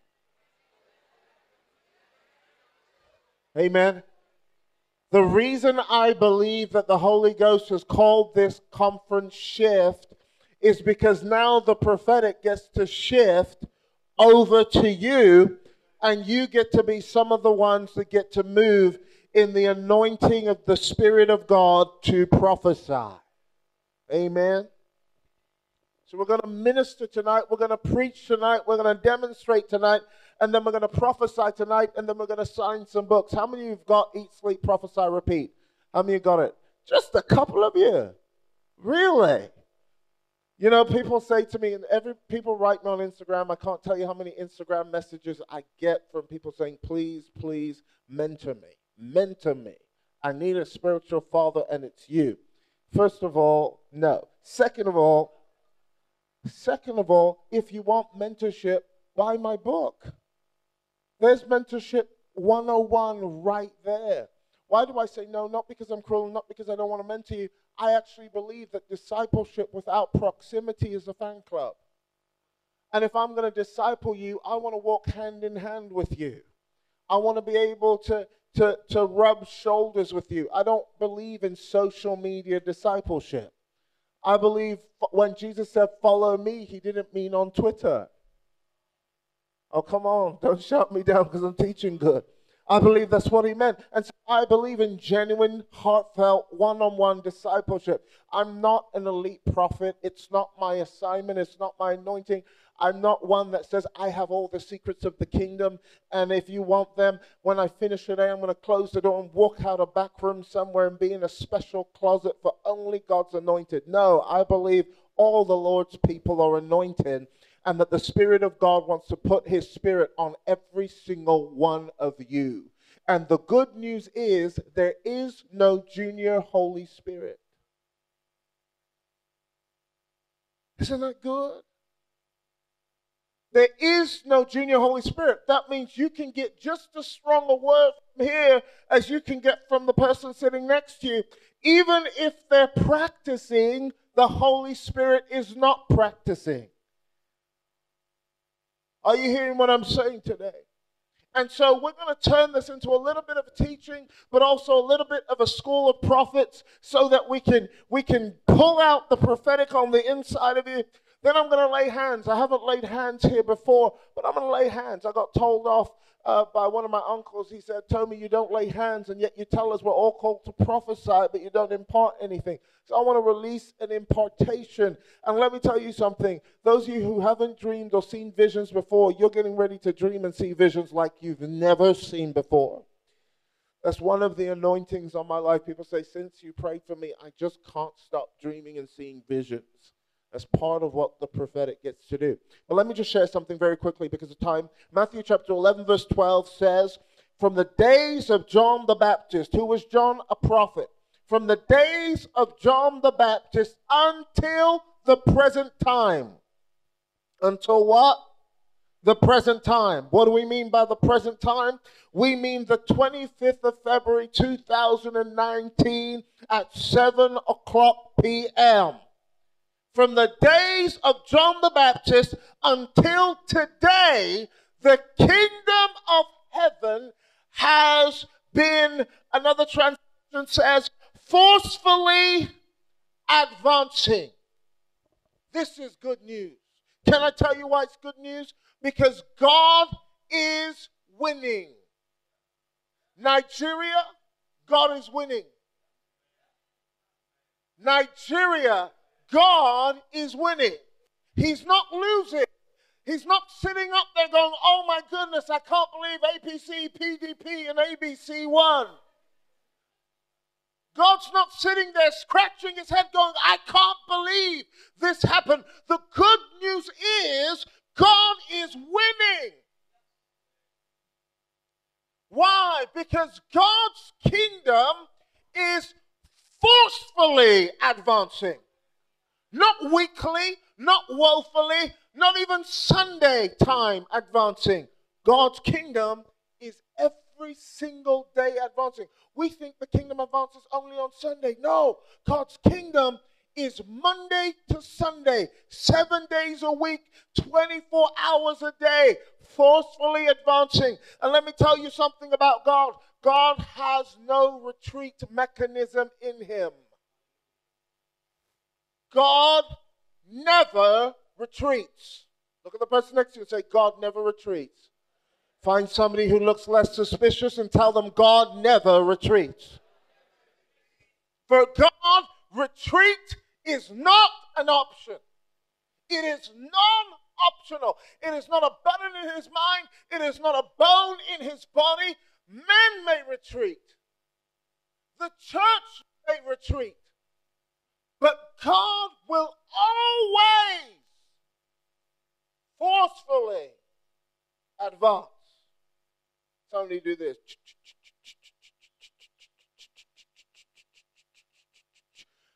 Oh, that's good, brother. Oh, we're making a beatbox now. I'm about to drop a beat, Tamar. My wife's like, don't do it, please. Okay. God's kingdom is like a steam train. It's never retreating. It's never stopping. It's always going forward.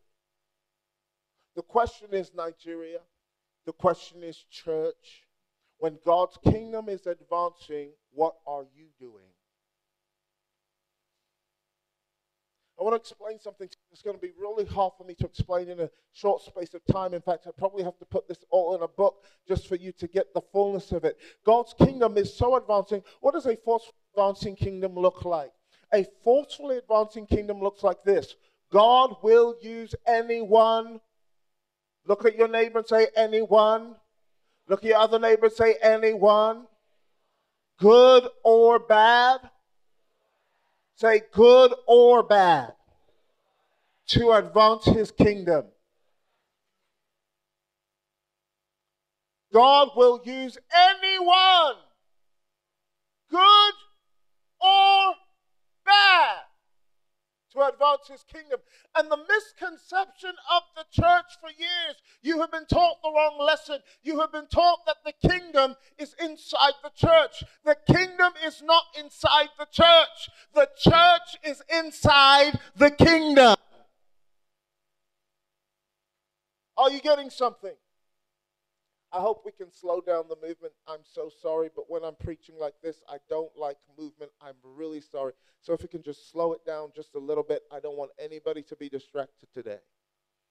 God's kingdom, God's church is inside God's kingdom.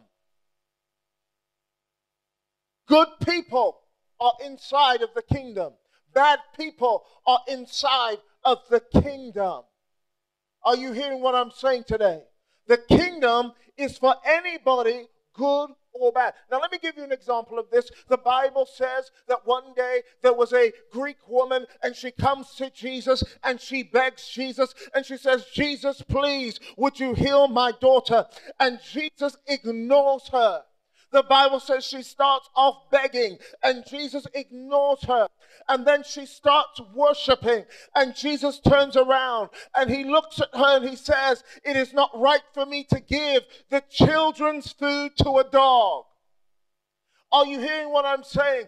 In other words, what Jesus was trying to say to this woman was that she is not a child of God.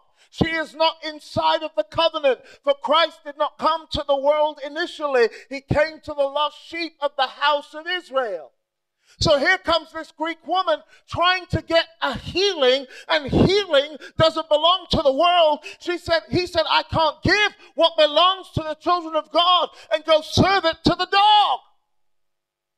But this woman said something if the church would understand, we would sit up real quick. She said, Yes, I understand that. But even a dog knows how to position itself. So, what the church doesn't want, who am I talking to today? So, what the church doesn't want, the dogs will eat the crumbs. And I sat there and I said, God, do you mean that people in the world can prosper from crumbs? And we, the church, have the whole land. There are worldly people getting blessed off of crumbs. We have the whole loaf, but nobody healed in the church. Nobody can get blessed in the church. Nobody can come together in the church. Why? Because is it possible that we've got familiar with a God we barely even know?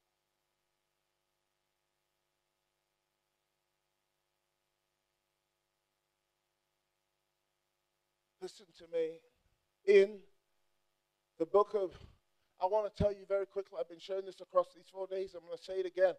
Where are we right now on God's calendar prophetically? That's what everybody should be asking themselves.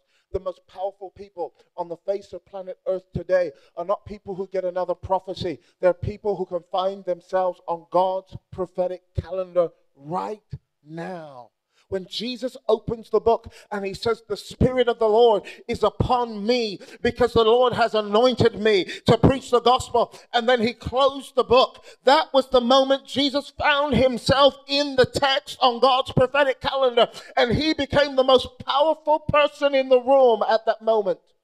When in the book of Acts, they opened up and Peter stood up and said, We're not drunk as you presume. This is what the Lord spoke about. I will pour out my spirit on all flesh, and your sons and your daughters shall prophesy. Please, I need ushers to, to minimize the movement as much as possible. I don't play with the anointing. I, I, I'm sorry, I get quite verbose when God is moving. I, I want people to please just take a chair and, and, and minimize the movement. That's okay. I'm not. I'm. I'm. I'm. I'm just trying to. I appreciate you. How are you? Good to see you again. You well, bless you. I'm just. I'm. I'm just saying.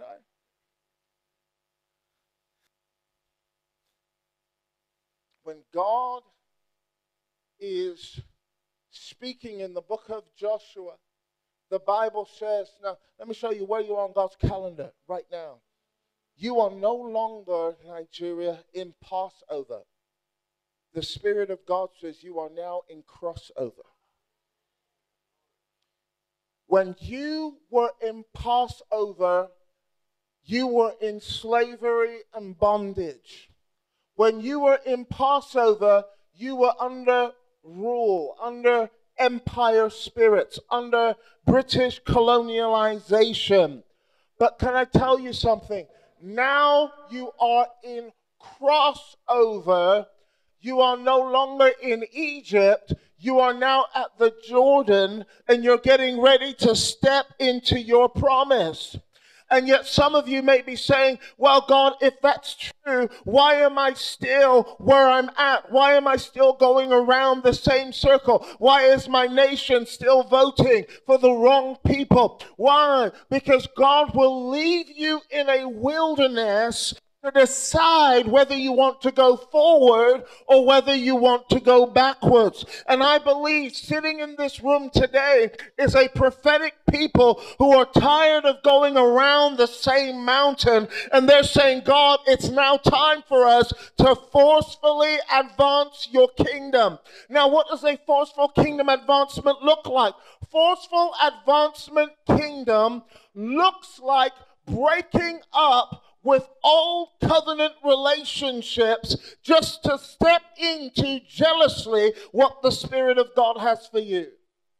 I'll give you an example. Ruth and, and Orpah, all of a sudden their husbands die. We all know the story in the book of Ruth. And Naomi, their mother in law, is left with herself. She's lost her husband. Now there are three widows, all living in a desperate situation. But she heard in Israel, God had visited his people. In other words, there was now a crossover season that she was getting ready to step into. And let me tell you something. In in crossover season, you get connected to your Boaz. And Boaz means to quicken, Boaz means to accelerate. That means everything that was delayed before in crossover, there is such a payback that comes upon you that the Spirit of God accelerates your time. But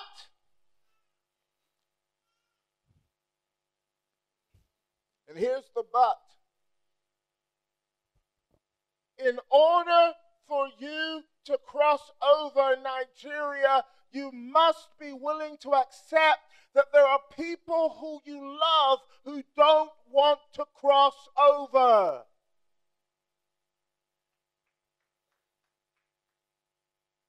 One amen, I'll take it. You have to accept that there are people you love and you care about, but all they want to talk about is Egypt. You see, the Bible says when Naomi heard of this new visitation, Orpah said, I'm coming with you. Ruth said, I'm coming with you. Naomi said, No, guys, stay here. I can't take care of you. I got nothing for you. Stay here. And the Bible says, Orpah stayed, Ruth clave. In other words, hear what the Spirit of God is saying. You can be sitting right next to somebody who you love and care about, and they have the same language as you do. You both speak kingdom, but kingdom is not what you speak, kingdom is what you do. So you can go to churches that say we're kingdom, we're kingdom, we're kingdom, and they're not kingdom, they're just empire guised as kingdom. Orpah and Ruth spoke the same language, and that's the confusion because the kingdom of heaven is like chaff and wheat, and they both look the same. They both sound the same. They both praise the same. They both shout the same. They both say hallelujah. The only difference is one's hallelujah is rehearsed.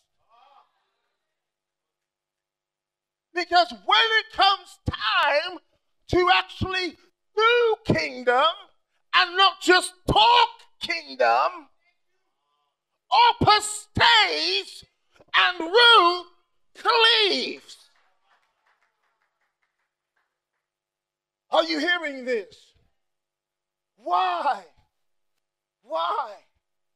Let me tell you something. If you are going to cross over, you have to be Ruth.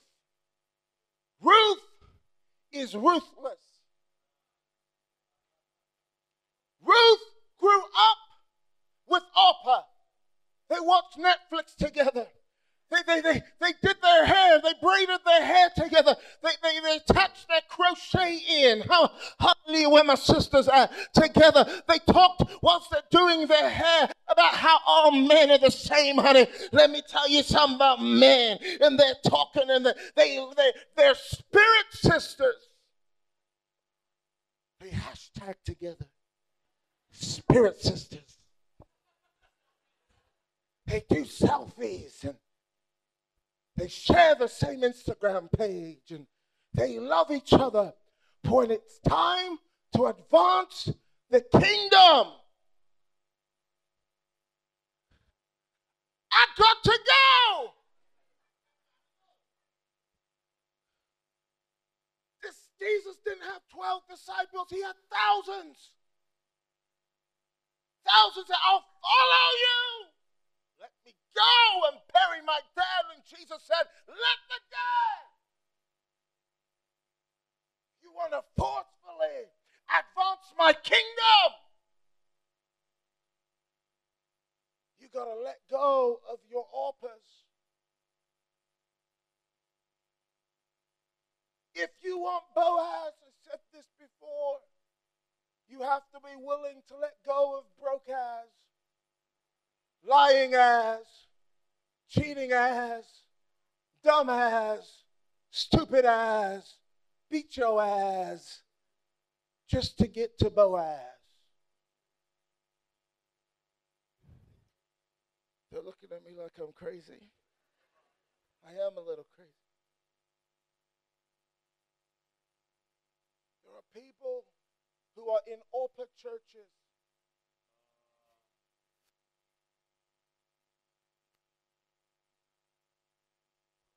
Oh, you say, oh, this is what prophets do. Prophets prophesy our names, our surnames. That's not prophets. We prophets, we deal in truth and transformation. I don't, all this you've made us out to be about, tell me about my name and my surname and my dog's name. Uh, I, we can do that another day. Now we've got to get you into advancing the kingdom. You know your name. You don't need me to tell you.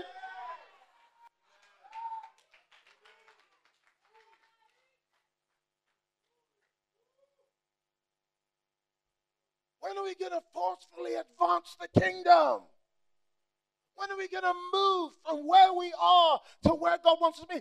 Can I tell you why? Because if you don't do it, Elijah said, God, I'm the only one left. I'm the only one left. I'm the only one left. And God said, No, you ain't. Who do you think you are? Sitting there talking about, God, I know you called me, but I'm just scared. I'm just scared. Let me give you another definition of fear self centeredness. Oh God, I know you've called me, but I'm too afraid. I know you've sent me, but God, I'm just scared.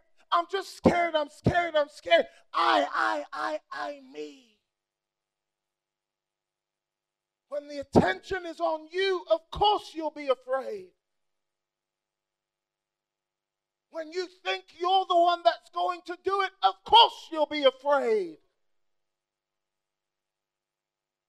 Know I'm not getting any amens today. That's okay. No, when the amens go down, it means you're doing a good job. You have to understand. Because you're breaking the rehearsals. Let me, let me, let me explain something to you. God looked at Elijah and said, I got 7,000. Look at the person next to you and say, if you won't do it, God has 7,000 replacements for you.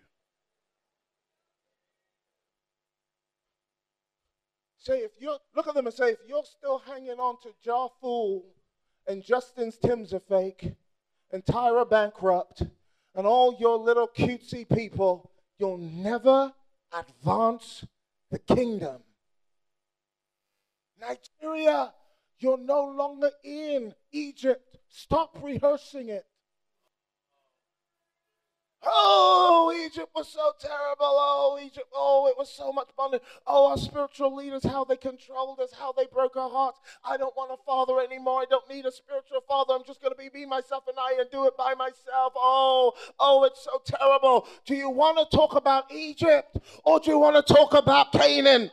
Because if you want to talk about Canaan, you can stop circling the same mountain, stop dating the same fools, stop having the same spiritual fathers who break your heart over and over again. But what do you want to talk about? Because whatever you rehearse, you'll relive over and over again. Don't ask me, ask your neighbor, they'll tell you. Do you want to move on or do you want to talk about Egypt? Let me tell you why. Let me tell you why. Because this, Nigeria, if this doesn't make you annoyed, I don't know what will. When God was getting ready to cross over into Canaan, Joseph was camped outside of Jericho for seven days, and there was crossover. And God shows up to Joshua and he says, Moses, my servant, is dead. In other words, the old way things used to go is over. The prophet that led you out is gone. The old denominational system is dead. It's all over. And I've got to tell you now because you got to grieve it and get over it. And then it says, the way you are going, you have never been this way before. So if you're looking for a model, behind you, you're never going to get it.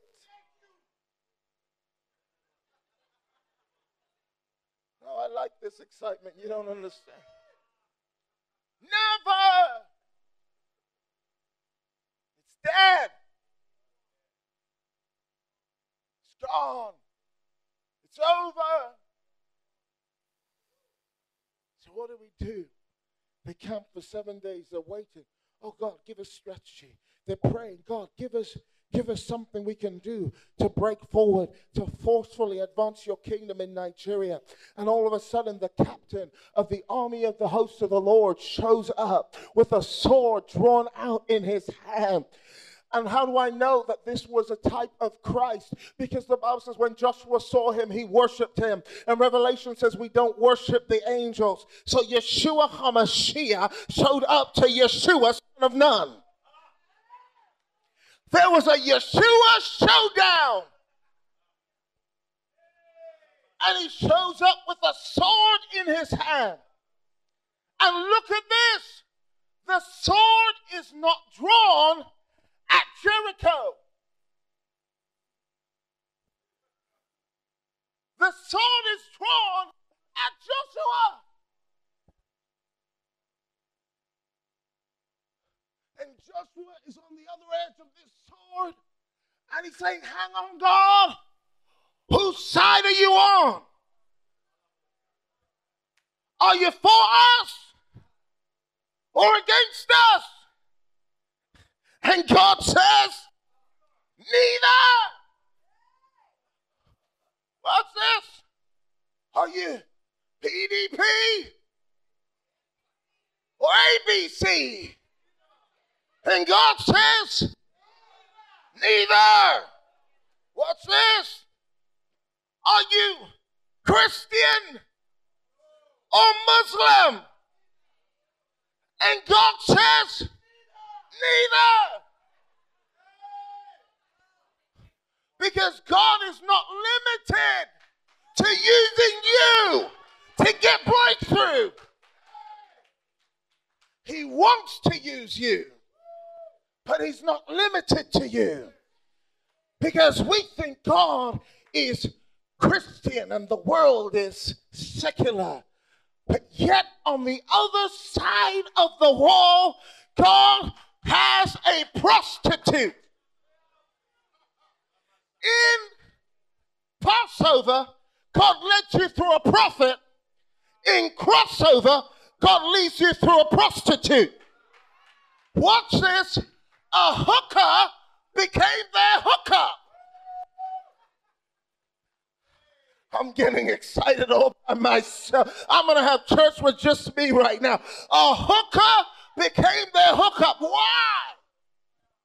Because God will use anyone, good or bad, to forcefully advance his kingdom.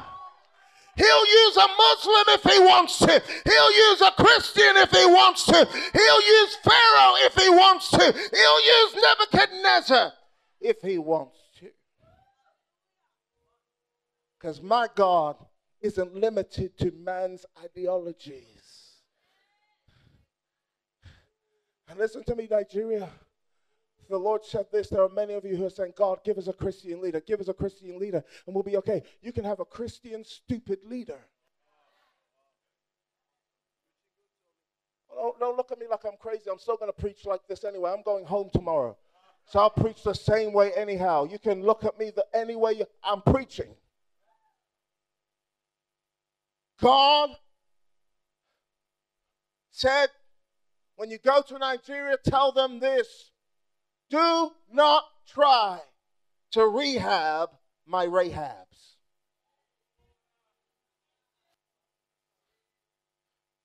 Yeah, because what's going on in America right now is they cried out for a Christian and God gave them a Trump.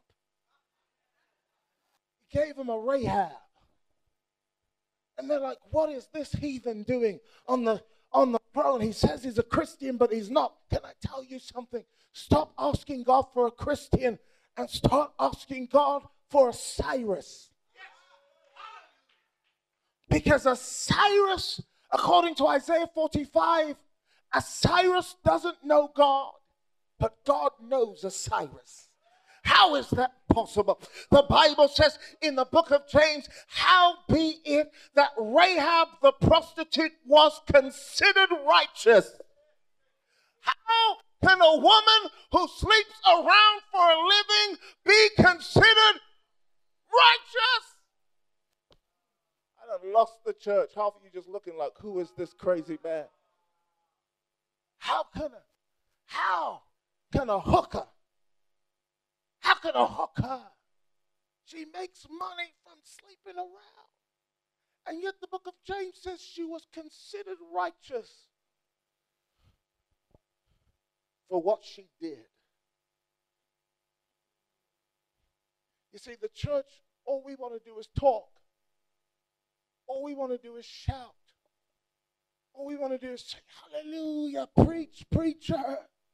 But the Bible says, if you're hearers of the word and not doers, you're just deceiving yourself. All we're doing is playing church. But until we go from being hearers to being doers, God will raise up Rahabs whilst the church is just playing church.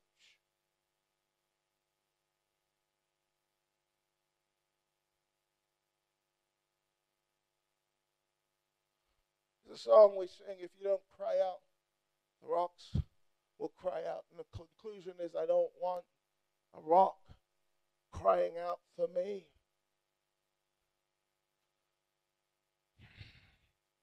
Nigeria, let me just share this with you very quickly.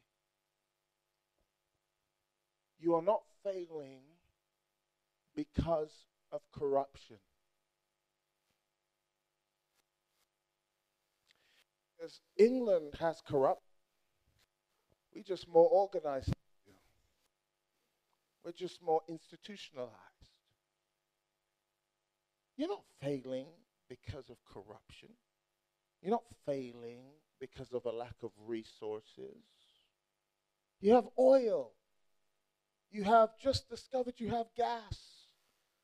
You have minerals. Why is it that we're failing? We're not failing because of a lack of resources. We're failing because of a lack of resourcefulness. When you put a Nigerian in Nigeria, something happens. But when you put a Nigerian in the UK, they succeed. Why? Because too much resources can damage resourcefulness. Nigeria, you have too much church.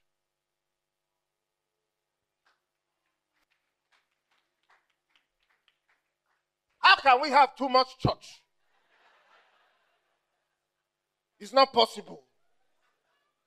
How can this man say we have too much church? There's never enough church. There's too much church.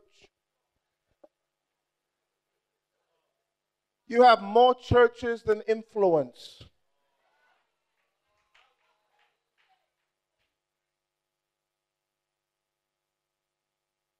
Everybody, listen to me. You don't realize something. It took God one day to get Israel out of Egypt. It took him 40 years to get Egypt out of Israel. So we've left the empire and now we're building empire. We've left the empire and now we're building empire churches, empire ministries. I need to plant a thousand churches. Why? To what end? Because if Egypt is still in you, God will leave you wandering a wilderness. You know, somebody else, somebody told me, tell me you could be Nigeria's prophet. I said, I don't want to be Nigeria's prophet. It's too small an ambition. I want to restore Nigeria's prophets. My dear friend here said it. He said, when Idahosa died, there was a void in the atmosphere. Why? Because everybody wanted one prophet. Every one prophet. Oh, when's Prophet Tomi coming back? When's prophet? When's he coming? We don't need one prophet anymore.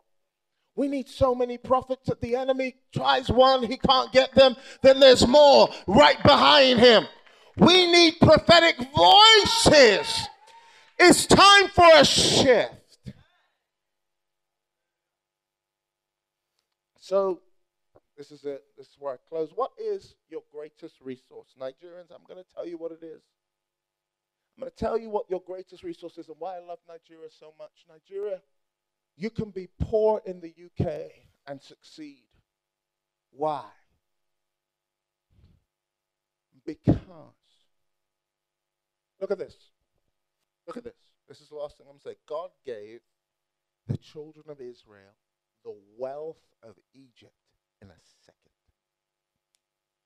every Egyptian woman came with their silver and their gold and gave it to the children of Israel. And the Bible says, and he destroyed Egypt in that day. Look at this. So they leave with the wealth. And you think they're going to Harrods. But God drops them off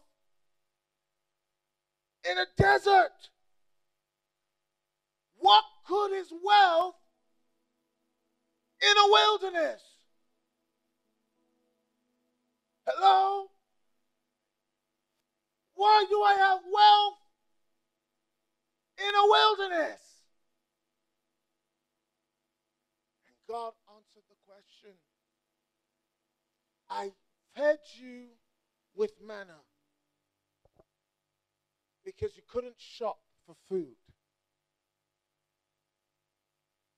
And so I caused bread to come out of the sky because I wanted to show you something. Man does not live by bread alone, but by every word that proceeds from the mouth, not the book, the mouth of God. That means your greatest resource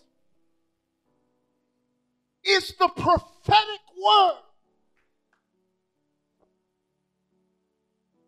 So in the book of Matthew, Jesus comes to some apostles and he says, Who do you say I am? Some say you're John, some say you're this. Peter, who do you say I am? In Matthew 16, 18, he said, You're Christ, the Son of the living God. And he covers his mouth like, Where did I get that from? Oh! He didn't get it reading the Bible. We must read the Bible. It's important. But the Bible says, you, Woe to you, religious people. You search the text thinking that in it you may find me. I'm going to mess you up. We must read the Bible. That's not what I'm saying. But look at this. It says, Oh, you Simon, son of Jonah, because flesh and blood. You didn't get this in theology school. You didn't get this on TBN regurgitation. You didn't get this just by somebody else's teaching. My Father in heaven is communicating with you through revelation. Then he says, On this rock, what rock? Revelation. I'm going to build an institution, not an organization, an organism.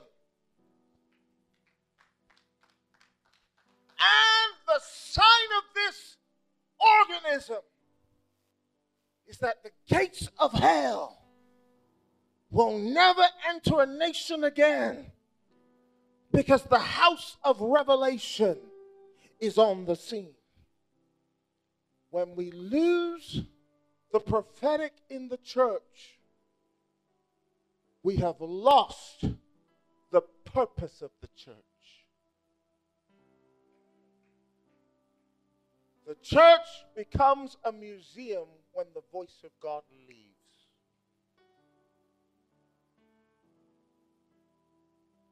So people say, oh, oh, let me just make, I got my healing ministry at Bethel, got that tool on my tool belt. I got my deliverance ministry, got that tool on my tool belt. Come to tell me to get my prophetic tool belt ministry. The prophetic is not another tool on your tool belt. The prophetic is the foundation of the New Testament church. It is your DNA. That doesn't mean you're all going to be prophets by office. It means sheep hear my voice. Not they hear it through Tomi. No. I cried to God when I came and I coming to my hotel room, I said, God, I don't want to become the nation's guru. The Holy Ghost lives on the inside of you. And the same Holy Ghost that speaks to Tony is the same Holy Ghost that speaks to you. I don't want any self.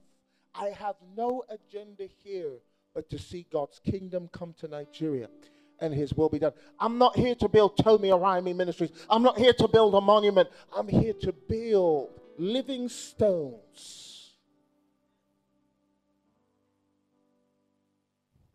That's what excites me when I come back and I hear 30 say we've done prophetic things and so many things are shifting and shaking in the earth. So in the book of Acts, Jesus finishes off the scripture. And the apostles are gathered in Jerusalem. He says, Tarry there, wait for my promise. For you shall receive power when the Holy Ghost comes upon you.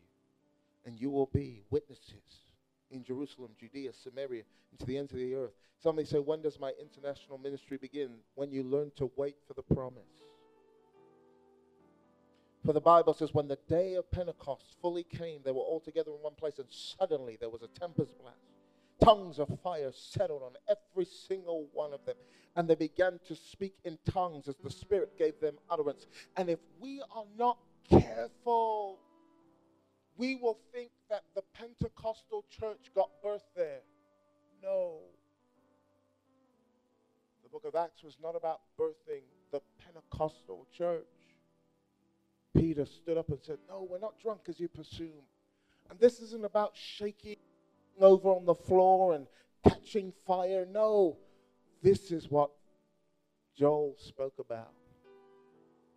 That in these end times, I will pour out my spirit on all flesh.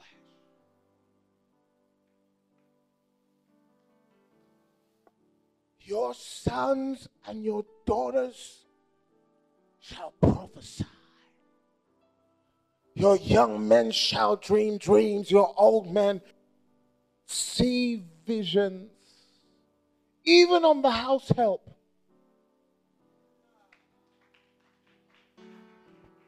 I'm going to pour out my Holy Ghost and they're going to prophesy. Why? Because the Holy Ghost ends the monopoly on revelation being held in the hands of an elite few. I want to put a different hunger in you today. Tell me why you preaching like this. I want to put a different hunger in you. Hunger saying, if I just get to that meeting and if, if I just look at him, give him contact, he's going to prophesy to me. The hunger I want to put in you is, God, make me a prophet. God, Saul came into the company of the prophets and he became a different person. Transform me in your presence so I can hear your voice for myself. Oh, when you're hungry like that, I promise you, he will fill you with his Holy Spirit. You can log on to thetribelagos.com or email us at hello at thetribelagos.com. Follow us on Instagram, Facebook, and Twitter on The Tribe Lagos. God bless.